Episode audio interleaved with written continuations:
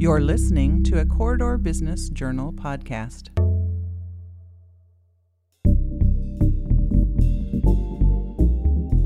I'm Nate Kading, and this is Real Success.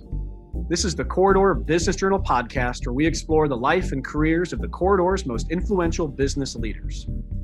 Trey Martin is the president of Integrated DNA Technologies Incorporated, a Coralville based life sciences company that is fueling the genomic revolution.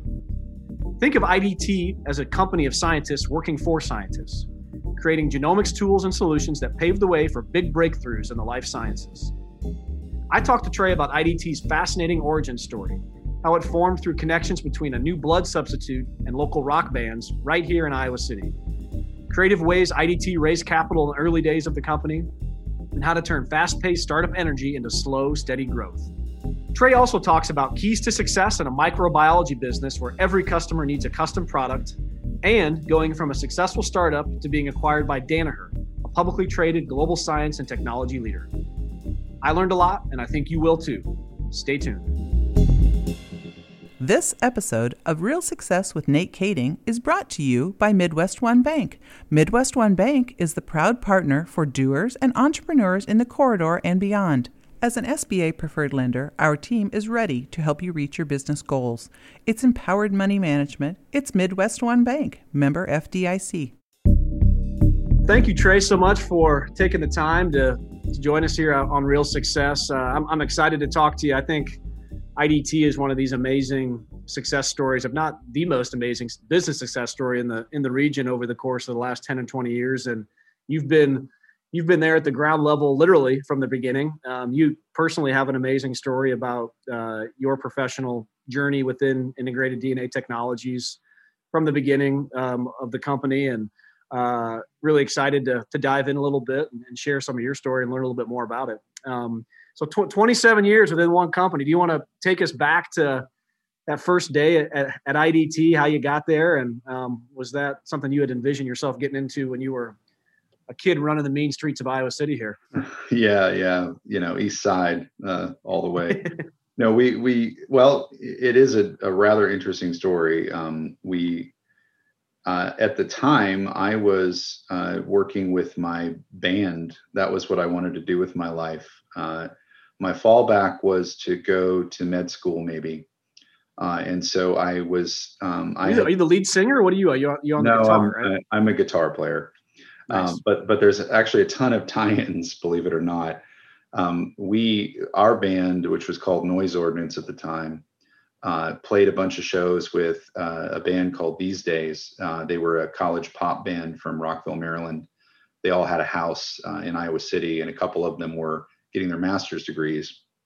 Uh, because of connections with that band and ours, uh, our lead singer Aaron Warner um, was connected with the founder of IDT, Joe Walder. Mm-hmm. Uh, and and Aaron, we we were kind of a weird hard rock band. Um, I you know I was studying biochemistry, and our drummer was studying to become an optometrist, and Aaron, our lead singer, was a uh, Novell networking expert as well as a database guy. This sounds uh, like an amazing like Rolling Stone uh, feature article or yeah. something here. I, I wish the I wish the musical success part was would be worthy of um, of anything like that. But uh, nonetheless, we we were running around in these circles, and interestingly enough, uh, the connection to uh, this other band led to an introduction between the founder Joe and Aaron. Uh, and Joe was looking for uh, some database work for a brand new business model that IDT was putting together.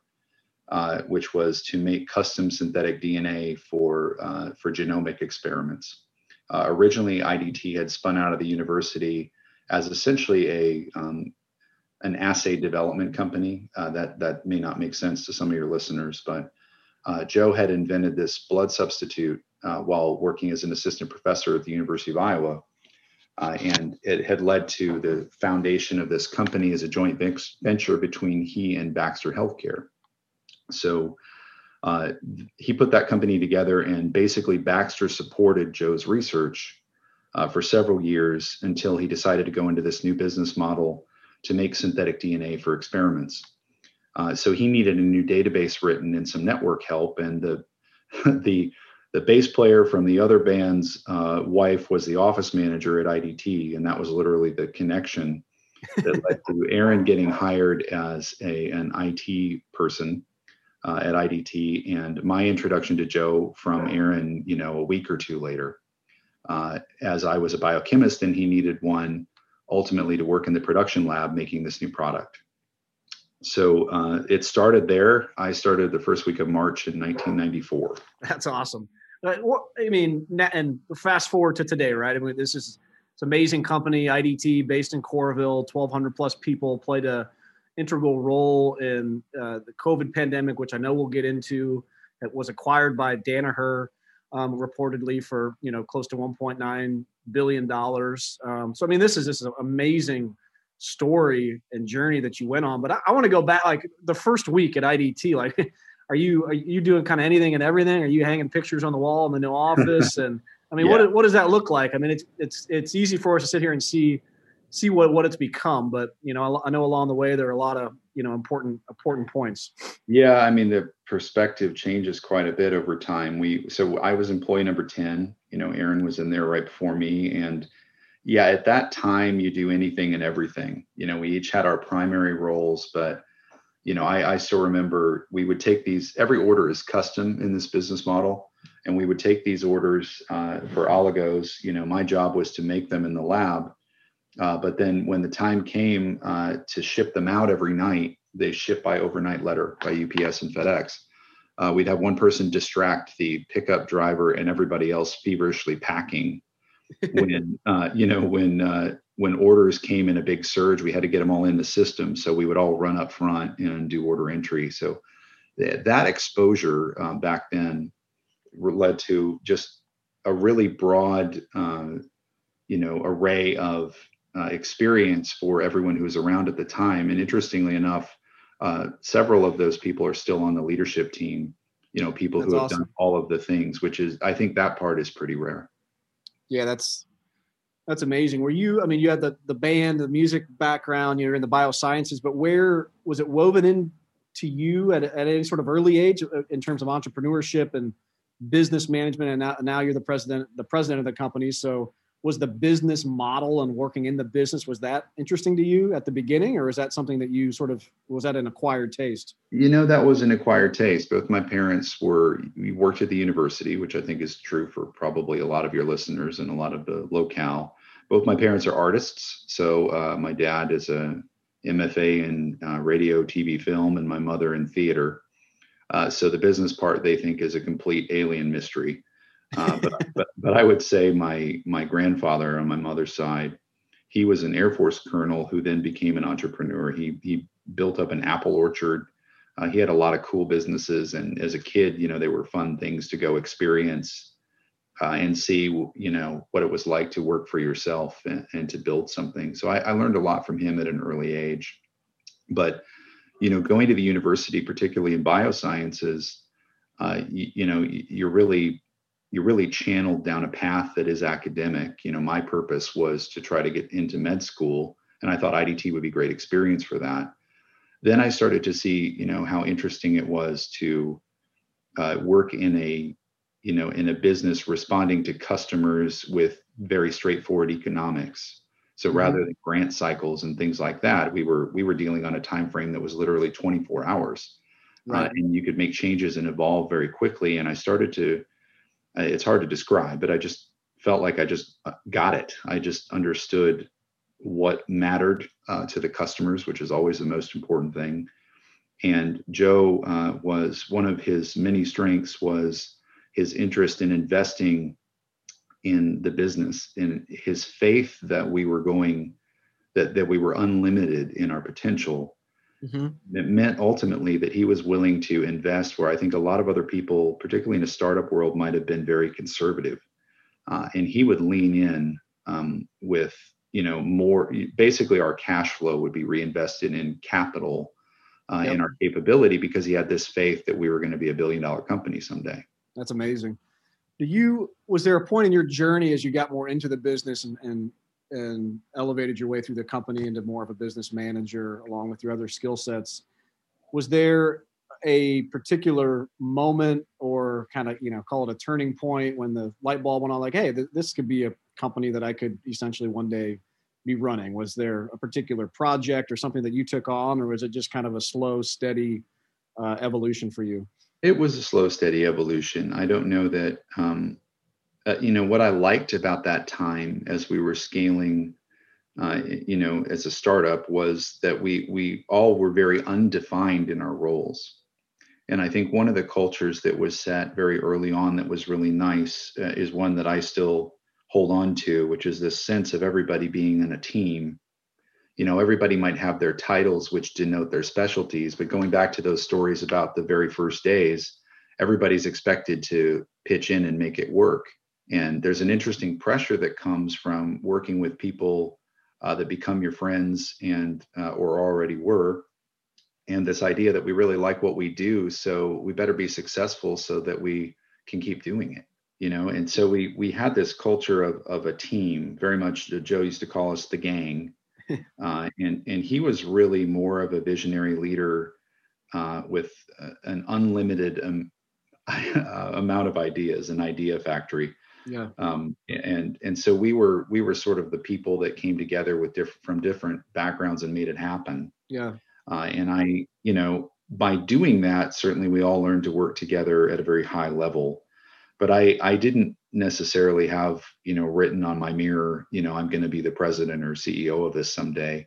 I just wanted it to be big and successful, and I think that was true for all of us. Yeah, I know along the way, you know, it's it's just it's incredibly admirable and amazing. Just it's like we like we talked about your personal career path mirrors that of IDT because you've spent your entire professional career there, but just the amount of resiliency that goes into sticking to one thing, right? For over the course of 25 30 30 odd years. Can you talk a bit about those moments? You know did you ever think about chasing something else shiny along the way as you were building this thing? And you know what did it take to kind of have that singular focus to to stick to this project or did it always sort of have your have enough of your attention where there wasn't much thought of doing anything else you know it it had my attention and i think those of my colleagues because we got to have so many unique experiences you know the so you know we went from 10 people uh, to in one site in Coralville to you know now I think we have seven or eight buildings in Coralville, but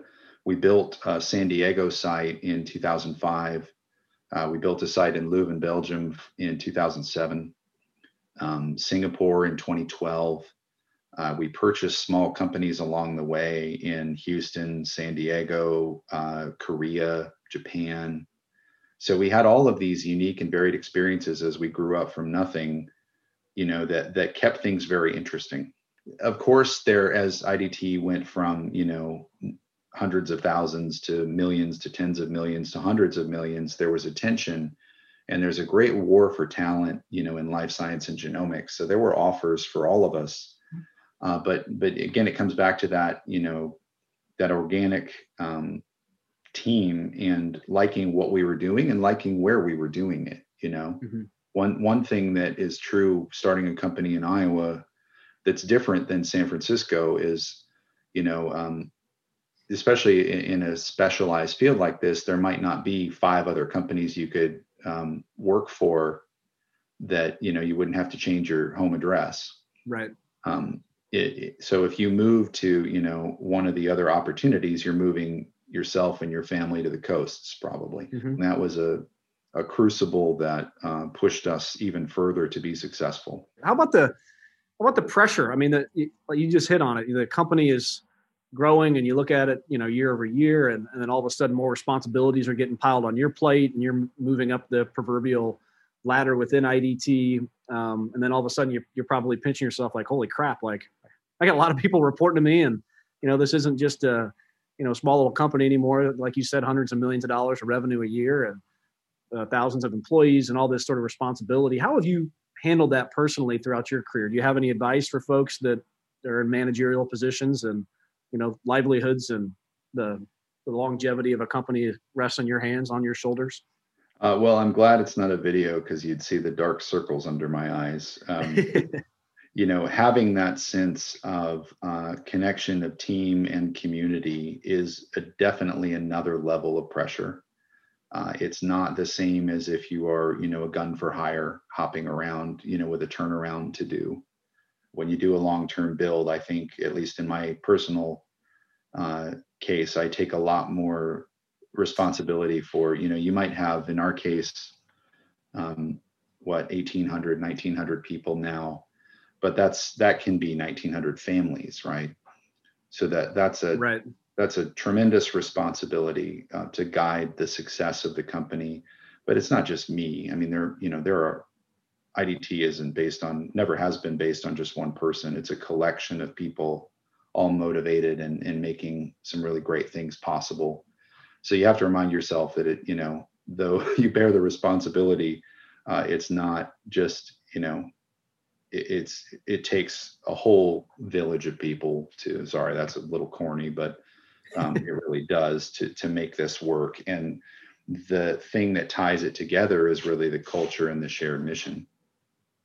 Right, absolutely, and and I know you guys over there. You've been driving, continue to drive the company hard, and, and have been for really since the beginning. You mentioned Joe's interest in you know continue to invest back in and grow and uh, you know continue to to improve the company.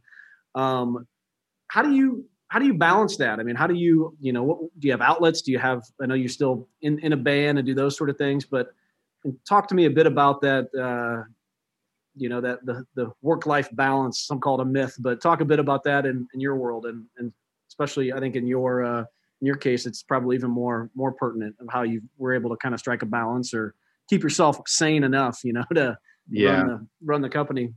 Uh, you know it helps to love what you do. Right. Um, you know and i as a biochemist i'm you know I, I love that our product and our work is in genomics and um, and you know human health.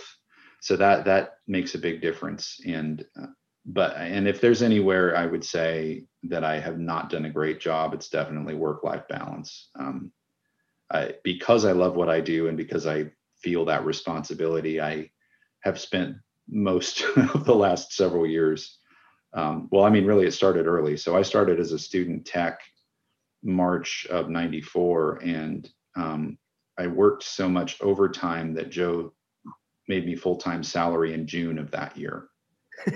So so I was a college sophomore, but I already had my job, you know. Um, That's crazy. So it took me several more years to graduate with my, my biochem degree, but it's been like that really ever since. Um, and when you have that sense of, even though this wasn't my company, when you have that sense of um, of mission and uh, those goals to build the company up to something great, it does it is all encompassing uh, and I, I haven't done an awesome job of work-life balance.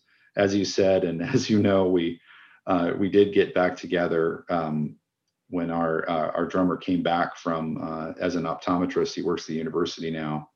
Uh, we started playing again in 09 and uh, that is a really great outlet you can kind of forget everything yeah just start rocking a little bit um, and then of course i have three daughters and my wife has borne uh, a lot of the responsibility for them as I'm flying all over the place and building things. We like to, we're Disney nuts, so we like to do that. We like to hit the beaches when we can. Um, but for the most part, I could probably do a lot better job as a in work life balance. And it's been an especially action packed uh, last three or four years at at IDT. And, and for you personally, I want to talk a bit about um, the Danaher acquisition, sort of, you know, how that came to be and how how you have helped kind of usher that change through for you, know, you stayed on in your in your current role. And I also want to get uh, to how IDT has played a really integral role um, during the COVID pandemic here as well. But talk a bit about that experience with Danaher. You get you guys were acquired in March of of, uh, of 2018. You know, those things obviously don't happen overnight. So what can you share about the song and dance that went on with Danaher and how that mm-hmm. transition has been? Yeah, well, so Danaher is a, a very so we we you know I would say we went through these different phases, and I talked about you know building IDT out geographically globally, uh, but we also went through many different financial phases. And I know this is a business podcast, so people might find it interesting. Uh, in the early days, Joe would sell off of his IP and license it out um, to raise capital. Uh, we also did some very uh, fairly clever deals to raise capital in the early days, really driven by interest in our products during the human genome sequencing project in the late 90s, early 2000s. So you call that maybe phase one. And then in phase two, uh, we did a mezzanine deal. Uh, so we, uh, if if your listeners aren't familiar, mezzanine is essentially unsecured capital. So you can do senior deals where we we own the land, for example, that we sit on, uh, and the building at 1710, um, and the building we call the Harley Building, which uh, we bought several years ago and put our engineers in, which was the old Harley Davidson dealership over in Coralville. Well, when when we started IDT, that land was a field, literally a hayfield. Uh, it was zoned as an as an industrial park. Then it was redeveloped, as I think you all know, uh, to be a big super Walmart site with all the adjacent restaurants and everything like that. So yeah. our land value went up quite a bit, and we would always leverage that uh, value for senior debt. Hmm. But when we needed more capital, we went to mezzanine, which is essentially a loan shark kind of business. it's a very high yeah. high percentage, but it's high percentage because it's unsecured. Mm-hmm. So uh, I can't remember what year we did the mezzanine deal for about uh, seven or eight million. Uh, then we brought in private equity in 2014, and we brought in a private equity firm that was uh, that specialized in minority private equity investments. Very often, PE firms will um, buy out, you know, the whole company and try to right. get it ready for a bigger deal. In this case, they came in at a minority stake at about a third. And uh, Joe was always uh, very generous with uh, the original, you know, founding team, and actually several several layers uh, of IDT had pretty significant equity. And so we were able to take a little off the table when we did the private equity deal in 2014. Mm-hmm. But that deal was in prep for uh, us to eventually go public. That was his goal. Uh, and then when his health didn't really allow us to pursue that goal, we started a um, a process to sell IDT in what the fall of uh, 17. Uh, and we were well known in the industry at that time. We we're running at about a quarter billion in revenue. Um, and we ran a, a rigorous process uh, with a banker who'd known us for over a decade uh, and I believe we we did 22 or 23 sales presentations. Wow! And uh, ultimately picked Danaher uh, because their business model is unique and was very good for us. So, you know, at the time of sale in 18, we had about 100,000 active customers. Uh, and we're doing about 5,000 orders a day. 90% of those come through our website. And again, everything is custom made to order. So web ordering is really well suited for you know our business model. Uh, so we have this relationship with our customers that's rather unique, and in life sciences, it's ranked very highly. Uh, our our whole response, you know, center, our call center is right here in Coralville, um, co-located with production, uh, and you know they they we get science grads from the university uh, and people who have tremendous capability to help customers with their problems. And since we're the custom part of their genomics experiments, they come to us first. Right. So anyway, that connection was really important. And the really cool thing about the Danaher model is that it is a corporation that is a collection of what they call operating companies and mm-hmm. um, opcos for short. And so when IDT became part of Danaher, we we didn't change our email or our phone numbers or our business cards or anything. We were still IDT. Right. Um, we're a standalone company with our own financial capability, our own HR, our own everything. We're an individual operating company, but within the Danaher family. And we really mm-hmm. like that because that arrangement allowed us to maintain that direct relationship to all those customers and, and not interrupt uh, the flow that had made us successful.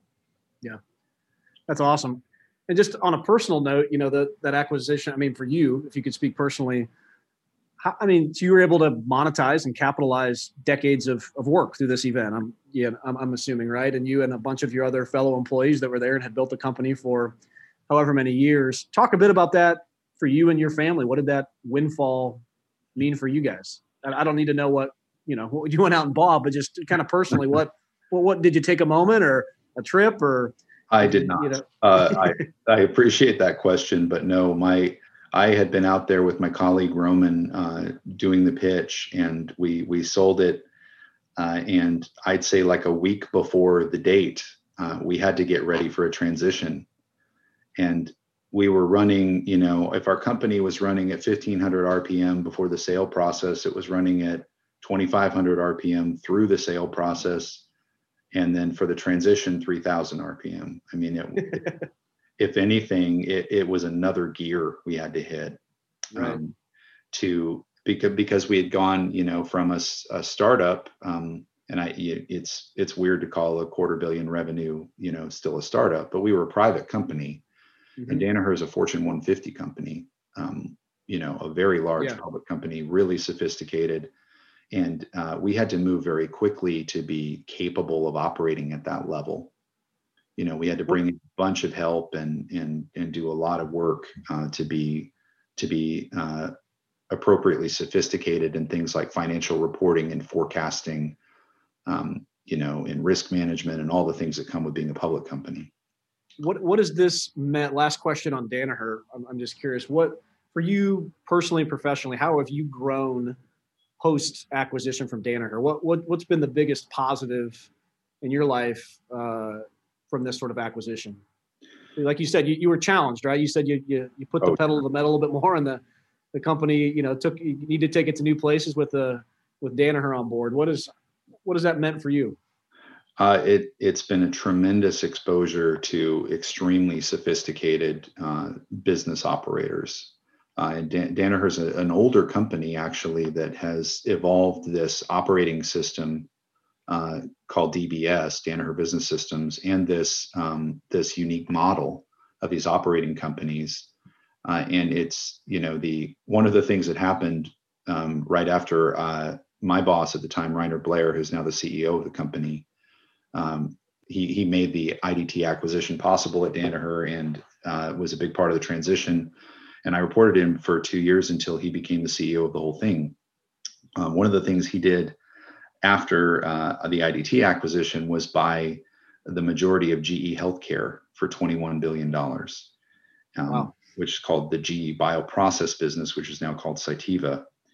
Uh, and that that was the thing I, I and some of my colleagues were really excited to see just a, a whole different level of operating capability mm-hmm. you know, to do massive deals that you know make CNBC and Fortune and uh, you know operate at huge global uh, breadth and sophistication.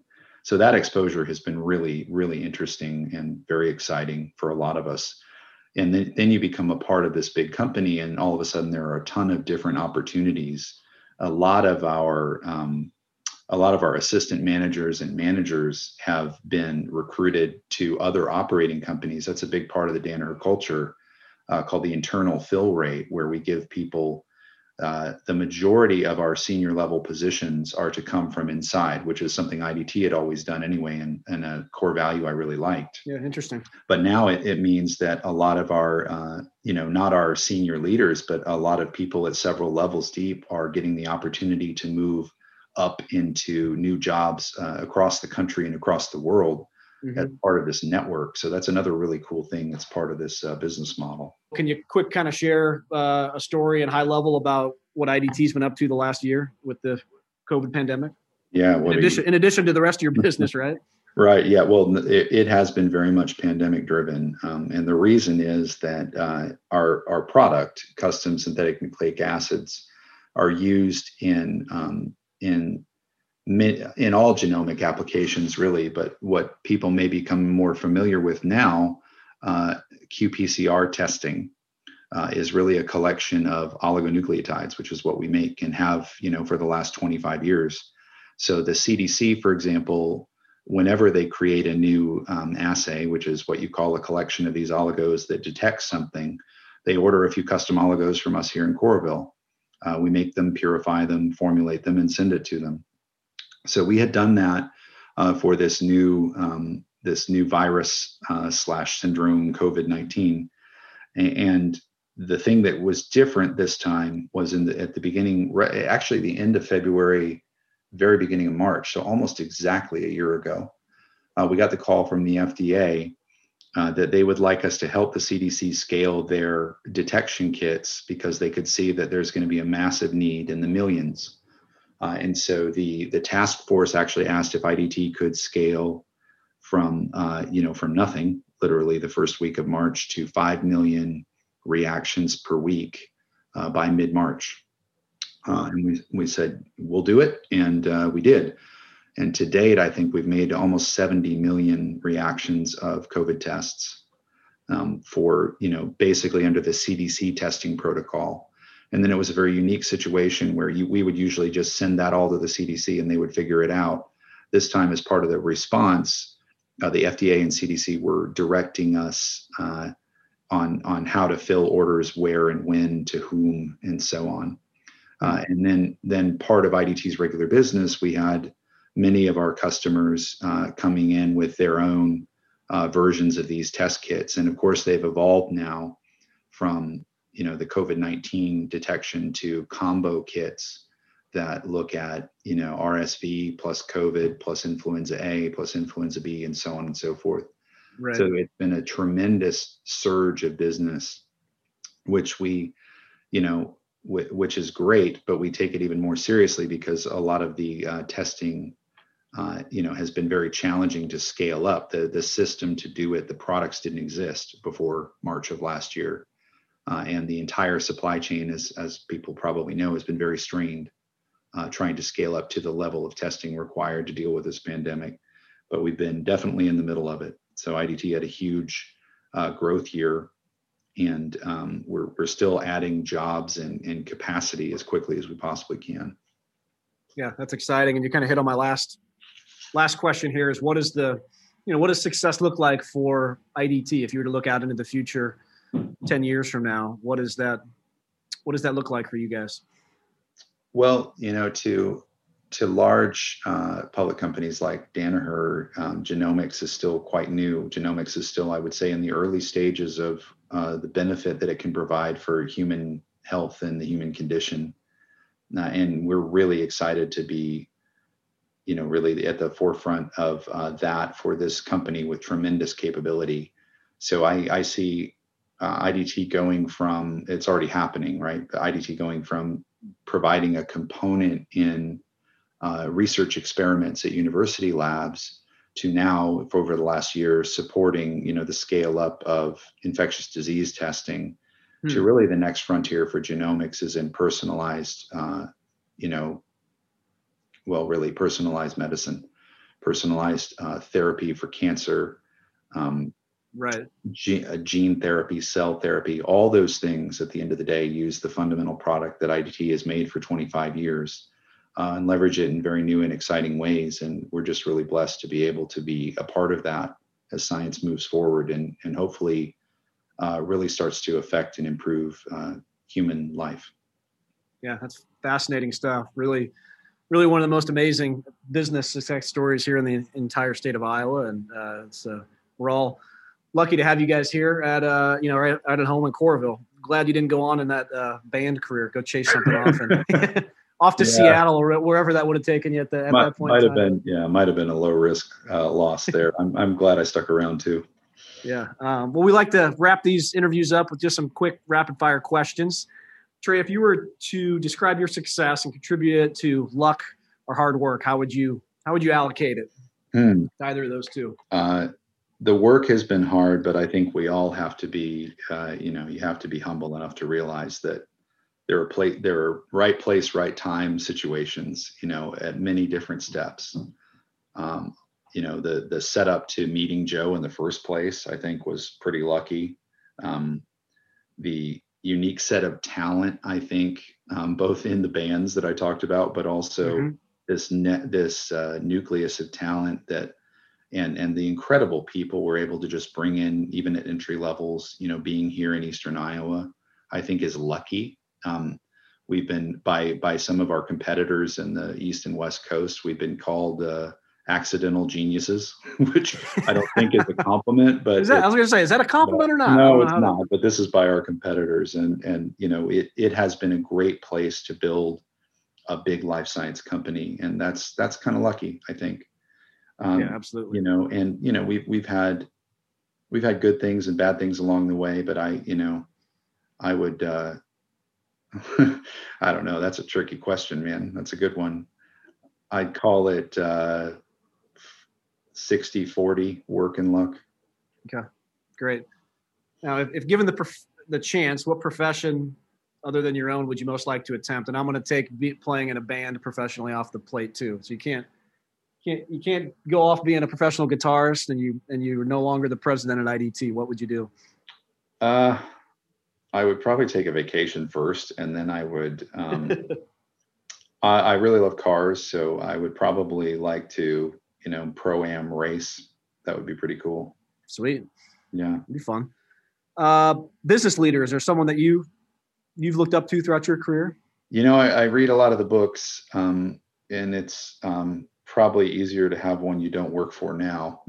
I think, I think uh, Right. my my immediate boss, who's now the CEO of Danaher, is is one of the most impressive people I've ever met. So was Joe. Um, so uh, I I probably should pick. Uh, well, actually, maybe I should stick Yeah, with that. That's Yeah, probably those the right answer. Two two pretty pretty worthy uh, recipients for sure. Yeah. Um, podcast or TV show doesn't necessarily need to be business related, but is there something at the front of the queue on Netflix right now? If you when you're able to sneak some time in or podcast? Uh, you know, it's good to decompress, particularly during the pandemic and with all the work. Um, we, we've binged just about everything uh, on Netflix, you know, from like 10 at night to 1 in the morning. Nice. Uh, right now, we're going through New Girl again, which is hilarious. Um, I would say podcast. You definitely got to go with uh, the Nate Kading CBJ podcast. I think it's uh, oh, you good. You got your hundred bucks. You earned you earned your True winner, yeah. Um, I, I like. Tim Ferriss's podcast too. When I listen to Sure. one, I do that one. Mhm. Um, to be honest, I'm pretty boring. I usually have CNBC on in the background on satellite radio or TV. But yeah, when we uh, when we get the chance to decompress, we like to laugh. thirty extra minutes in a day. What would you do with it? I'd probably actually pick up a guitar and play it. Um, I do miss that. Um, you know, I and and you can lose your skills pretty quickly. It's um, music is almost like a language in that way, and it would be it would be better if I could uh, spend 30 minutes a day doing that. How about a book? Is there something you've read or recommended to folks of late? You know, the one I quote a lot is "Good to Great" by Jim Mhm. Collin. I think that's uh, that one just really get gets there. Um, if you had to pick one, I would pick that. I, you know, and I I tell people all the time, it's not like we knew what we were doing. you know, we we tried to make a good product that customers liked and take good care of them. Yeah. And so it's been interesting to watch this journey and then read business books really to compare and contrast. You know, the conclusions they come to. But Good to Great really registered and spoke to me. And then the last question: uh, if you, in one sentence, how would you define success? Can it be a run-on sentence? Yeah, I, lots of commas, semicolons, Yeah, right. need. Uh, success in one sentence. Um, you know, if I look back on uh, where I am, where I'm incredibly thankful to be, I would say it feels like success because I've been able to reach my own goals while uh, while others also reach theirs. You know, together, and be surrounded by great people who I'm excited to work with every day. Yeah. Perfect. That's great. It wasn't even that run on me. That was good. No, Uh, yeah, got there. yeah. Hey, thanks a lot, Trav. Really appreciate taking the time and uh, keep up keep up the good work and really look forward to following your success and the success of IDT uh, for many years to come. Appreciate it. You bet. Thanks, Nate. This episode was produced by Joe Coffee of Coffee Grande Studios. Be sure to follow us on Facebook and Twitter at CB Journal.